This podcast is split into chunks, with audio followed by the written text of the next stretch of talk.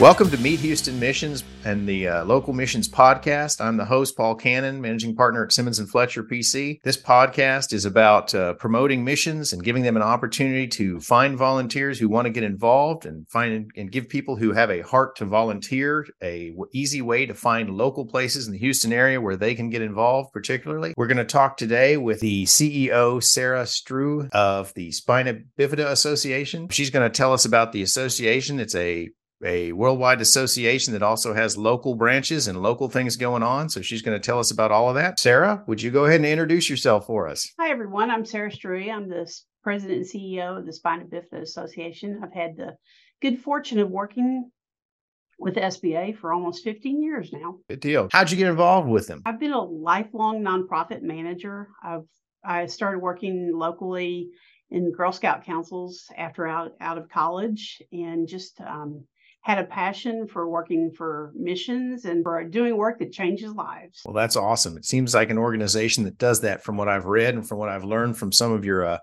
uh, participants and members. Um, why don't you go ahead and tell us a little bit? I, because it's a unique uh, situation here, why don't you tell me a little bit about what spina bifida is so that the public can kind of be educated and aware? Sure. So, spina bifida is a birth defect that happens in the first four weeks that a woman's pregnant.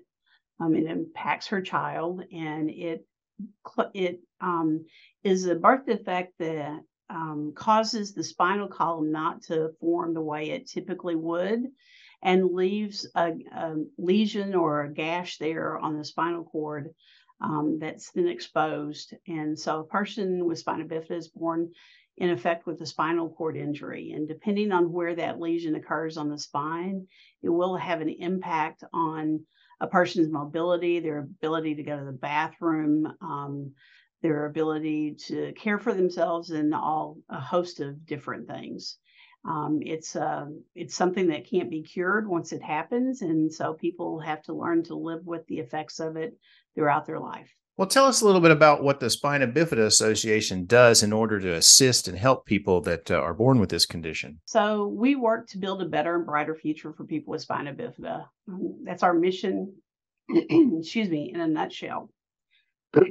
and um, basically, we're what's called a voluntary health agency. So, we work to improve the health of people with spina bifida um, as the only organization in the United States that focuses solely on spina bifida, we're the voice for those individuals.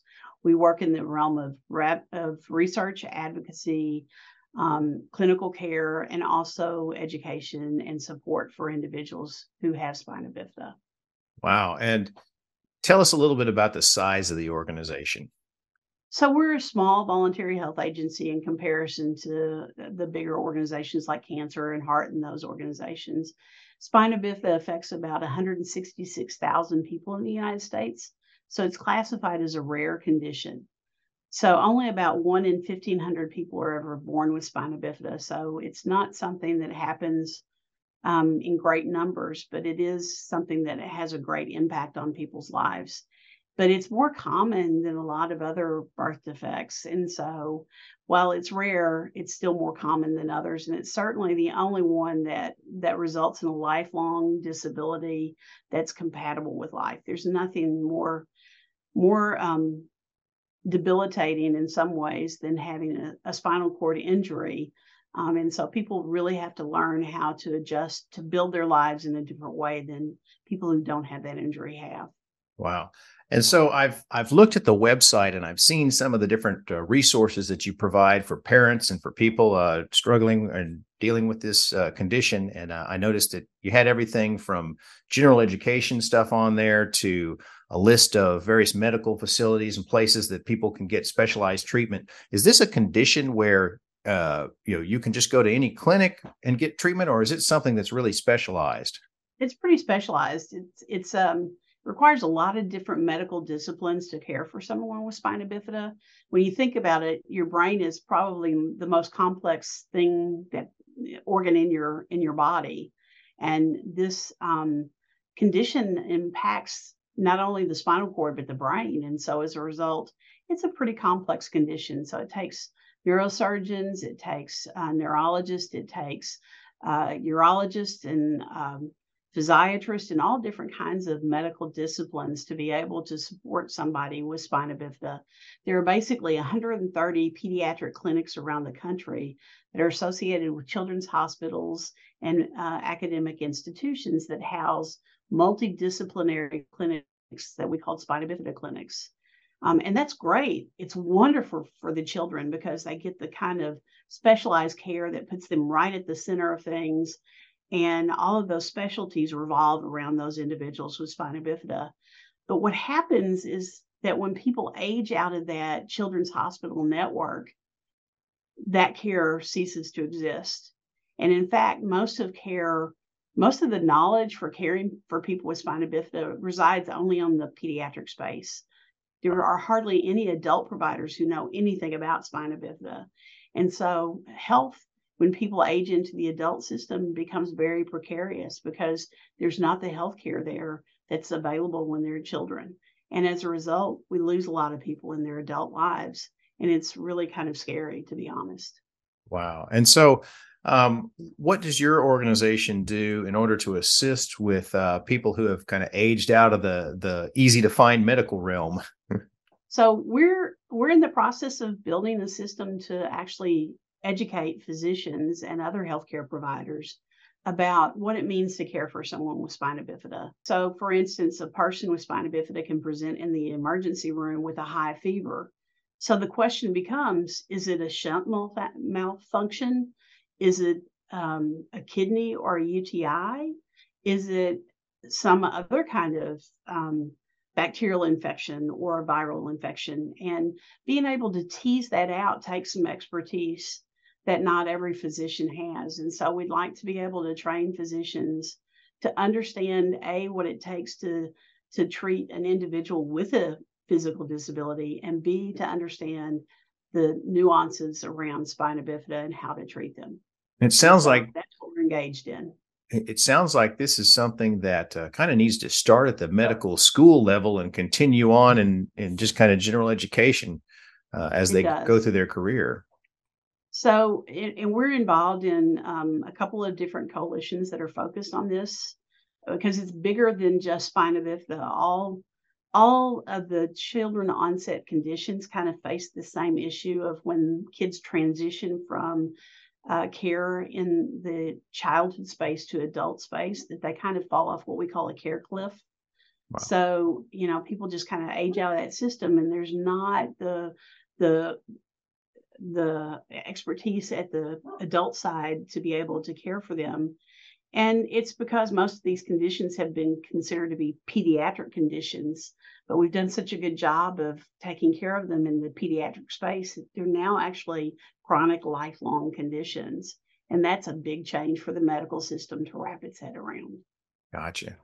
Um, well, tell us a little bit about some of the uh, the volunteer opportunities that you guys have with the organization. Uh, specifically, uh, most of my listeners are kind of Houston area and and general Texas area, uh, uh, so I'd like to learn about any opportunities that you've got where people can actually get up and be a part of something like this. So we have um, in a couple of weeks. There's going to be a local walk and roll for spina bifida there in the Houston area. We're using it as an opportunity to launch a local presence there in the Houston market. Um, we're looking for volunteers who are in the medical space or in the business space who want to help build something um, that would be beneficial for those of you who live in the Houston area who are affected by spina bifida. So we're looking for advisory council members. We're looking for volunteers who can help with education, who can help with local advocacy, uh, working with school boards, working with um, local hospitals, all of those things to try to be able to to impact change for individuals with spina bifida. Awesome. And you mentioned the uh, the Spina Bifida Walk that's coming up on November fourth, uh, I believe, here in the Houston area. I've got it down on my calendar. Actually, um, uh, thanks to one of your members, uh, my firm is actually going to be one of the sponsors of that event. So we're looking forward to it being our first year and uh, uh first time to get involved with this stuff. But can you tell uh, the listeners a little bit about how they can get involved with that and what uh, sort of levels of involvement they can they have options for? So the the most basic level is to show up for the walk. Mm-hmm. Um, you can go to our website. You can Google walk and roll for spina bifida, and um, there's a listing and of all the walks that are taking place around the country. And there's a, a link to the Houston Walk there, and you can actually sign up and come out and join uh, the scores of people that will be there to celebrate those individuals who live with spina bifida, particularly there in the Houston market. Wonderful. Um, and if people want to get involved in that, uh, is there a specific website they should go to for that, or is it just the main website, or how does that work? You can get to it from uh, the Spina Bifida Association.org website. So great. Okay. Um, now, in addition to that, do you have other uh, events and fundraisers that the association does, or is that kind of the big thing? Well, that's our that's our signature um, fundraising and friend raising event that we do around the country. Um, uh, we do other things too. We're pretty involved. There are a couple of clinics there in the Houston market that are really involved with SBA and work around um, clinical care. That's a big area for us. And in fact, those uh, one of those clinics is is involved in what we call a um, urologic protocol study that's being done at CDC.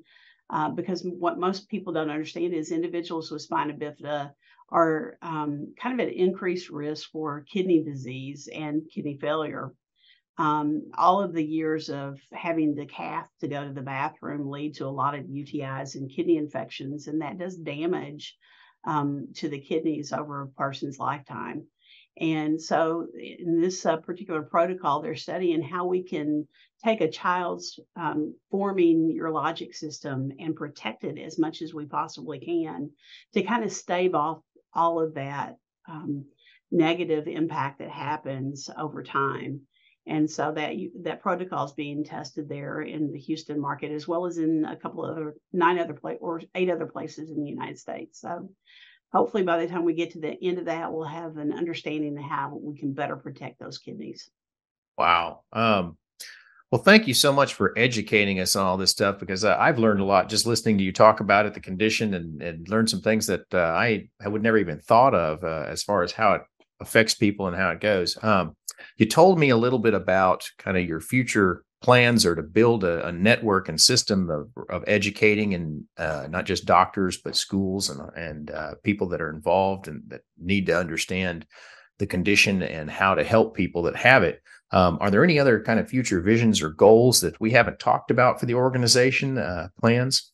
So, our strategic plan is really focused on two areas of the spectrum. One is the adult side, um, because we do know that there's a dearth of, of healthcare providers who treat adults. But uh, the other piece of it is the introductory piece that families get when they get the news that they're having a birth that's affected by spina bifida. And it's always a universal s- story and it's a very sad one. It, it usually goes along the lines of, I'm sorry to tell you, your child has spina bifida. When would you like to schedule your abortion? Oh, wow. And we're trying to change that narrative for people. We believe that people really deserve to have the best information given to them at that moment so that they can make informed decisions and they can understand what it really means to have a child with spina bifida and what to expect.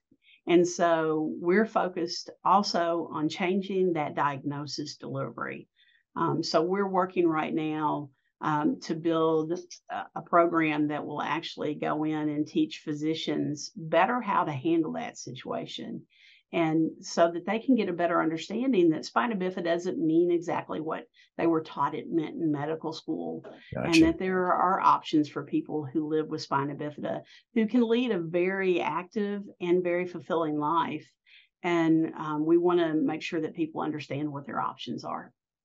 So it sounds like uh, we just really need to get the message out that while spina bifida is an incurable medical condition, it is not the end of the world, and that people that have it can still live a a fulfilling life. It just takes understanding, uh, which is kind of ex- what y'all are trying to do is just educate and make people understand uh, how to handle the condition, how to help the people, and how to enable them to live that kind of life versus trying to, you know, versus just giving up.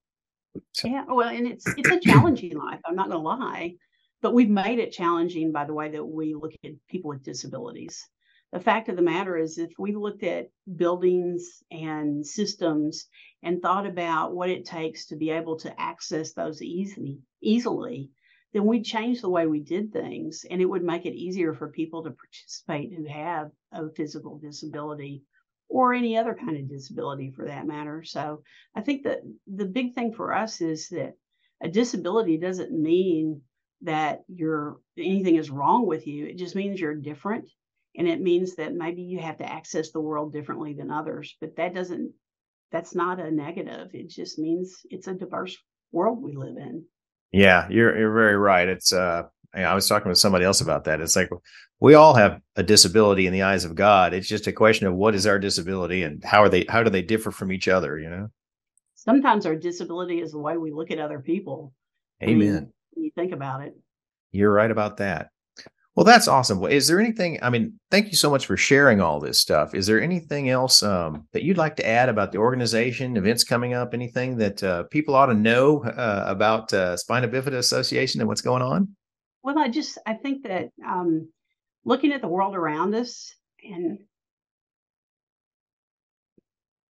what people can achieve is just amazing. You're right. You're absolutely right. Well, Sara, thank you so much for being part of an organization that fights to help people achieve the most that they possibly can. And that's, you know, what we need to see more of in this world. Um, th- and thank you so much for being a guest on Meet Houston Missions. I've. I've learned a lot from here. this. All right, thank ladies. very much. Uh, this is Meet Houston Missions. Paul Cannon getting ready to sign off. If you are a uh, missions coordinator or leader of a missions organization that serves people the way the Spina Bifida Association serves people, or in any other way, uh, if you're doing the the work and the service of just helping people with their meet their basic needs, we want to hear from you as a guest. Give me an email at pcannon at simmonsandfletcher.com or give us a call 713-932-0777. Uh, again, we we are looking for local missions in the Houston area that serve Houston people. Um, awesome. Thank you so much for uh, being a guest, Sara. It was nice to meet you. Nice to meet you as well.